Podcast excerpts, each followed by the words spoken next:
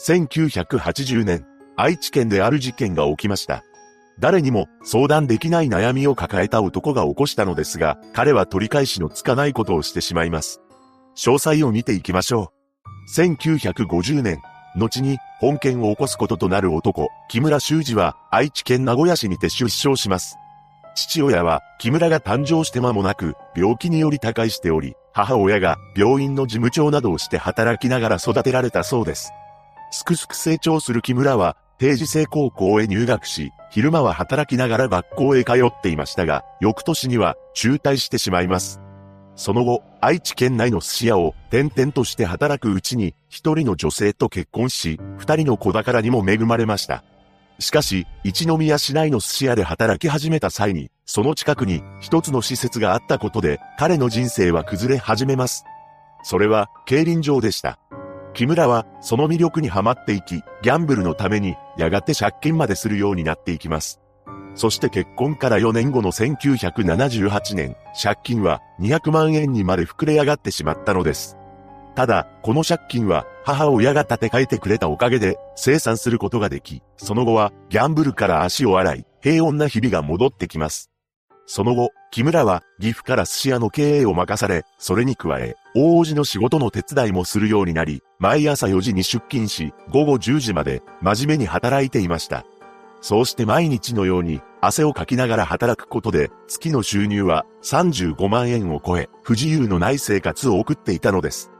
しかし、1979年、彼はあらぬことをやらかしてしまいます。というのも、この年の夏に中学校のクラス会があったそうなのですが、その時に再会した同級生と不倫関係になってしまったというのです。やがてその関係は向こう側の夫にバレてしまい、不倫相手は別居することになりました。そして不倫相手が入居するアパートの入居費用や新たに家具を用立てるため、木村は金融業者から200万円を借金してしまいます。さらに、妻には仕事の都合などと嘘をつき、愛人のアパートへ泊まり込み、毎月20万円ほどの生活費まで渡していたそうなのです。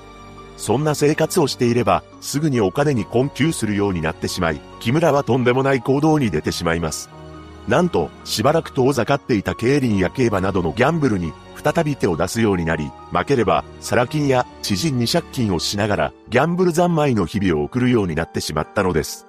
たちまちに借金は2800万円にまで膨れ上がり、利息だけでも毎月80万円も支払わなければならなくなってしまいます。しかし、木村はこの状況を誰にも相談することはできませんでした。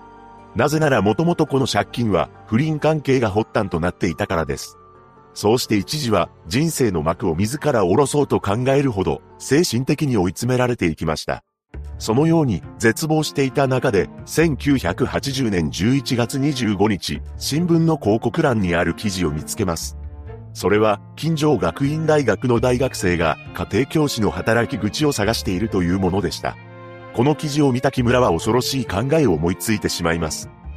この大学に通う学生は資産家の娘が多い。まとまったお金を得るために学生を誘拐して身代金を奪い取ろう。そこで木村は、早速記事に掲載されていた女子大生宅へ電話をかけますが、距離が遠すぎるという理由で断られてしまいます。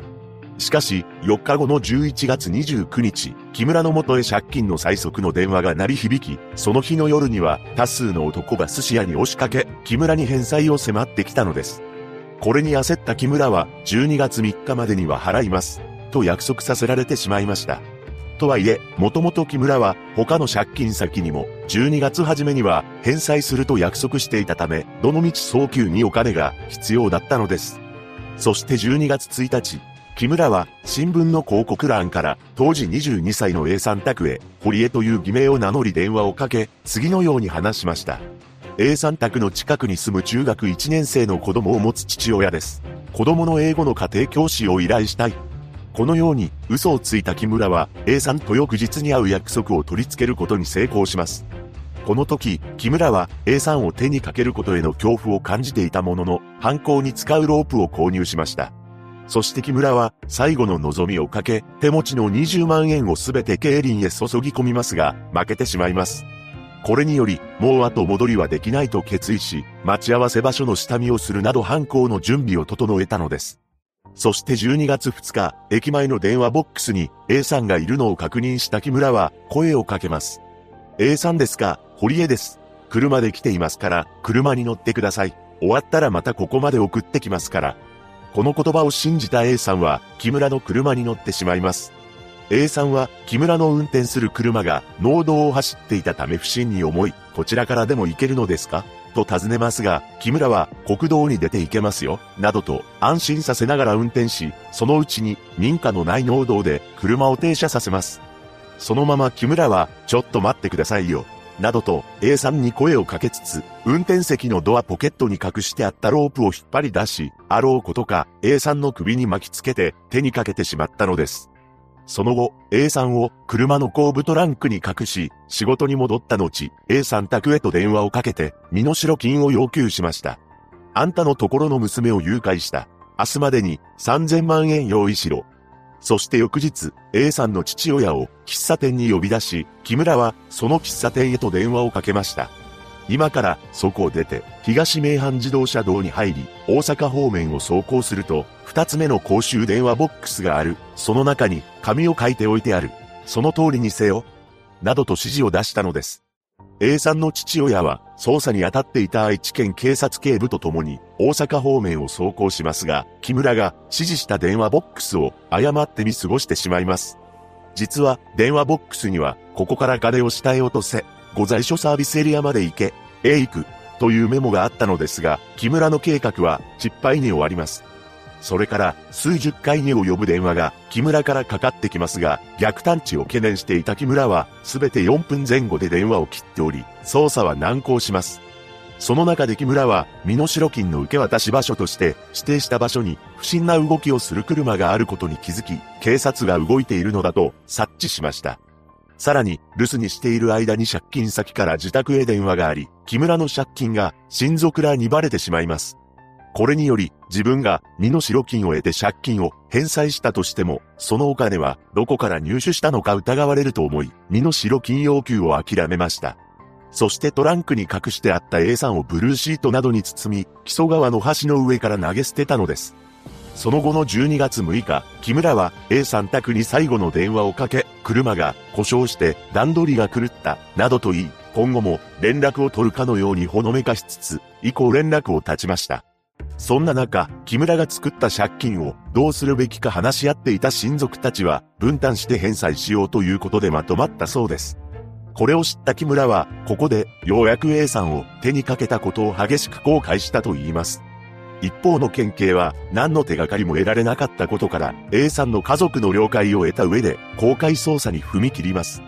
そして木村がかけてきた身の代金要求の音声もテレビで公開されたのですが、それを見ていた視聴者から似ている人を知っているという連絡が来ました。これにより木村が捜査線上に浮上し、正門鑑定が決め手となり、翌年の1月8日に逮捕されたのです。その後の裁判で木村は、被害者遺族の方の気持ちが少しでも晴れるなら、また、私の母や家族に対する世間の冷たい目が多少とも緩和されるなら、命が惜しいとは思いません。私が極刑になるのが一番いいのではないかと思います。と述べました。そして1982年3月23日の判決公判で裁判長は、検察側の求刑通り、木村に極刑を言い渡します。この判決に対し、弁護人らが控訴、上告するも、すべて棄却され、刑が確定しました。その後の1995年12月21日、週刊先の名古屋拘置所にて、刑が執行されています。一人の男が起こした本事件。刑の執行を知った A さんの父親は、記者のインタビューで、次のように語りました。もっと早く執行すべきだった。娘の部屋は事件当時のまま趣味の登山用品も大切に保管している。娘が生きていれば今頃は孫を連れて遊びに来ていただろう。木村も誰かに相談していれば娘の命を奪わずに済んだ。犯罪を犯せば被害者本人だけでなく自分や被害者の親兄弟、親類にまでものすごく迷惑がかかる。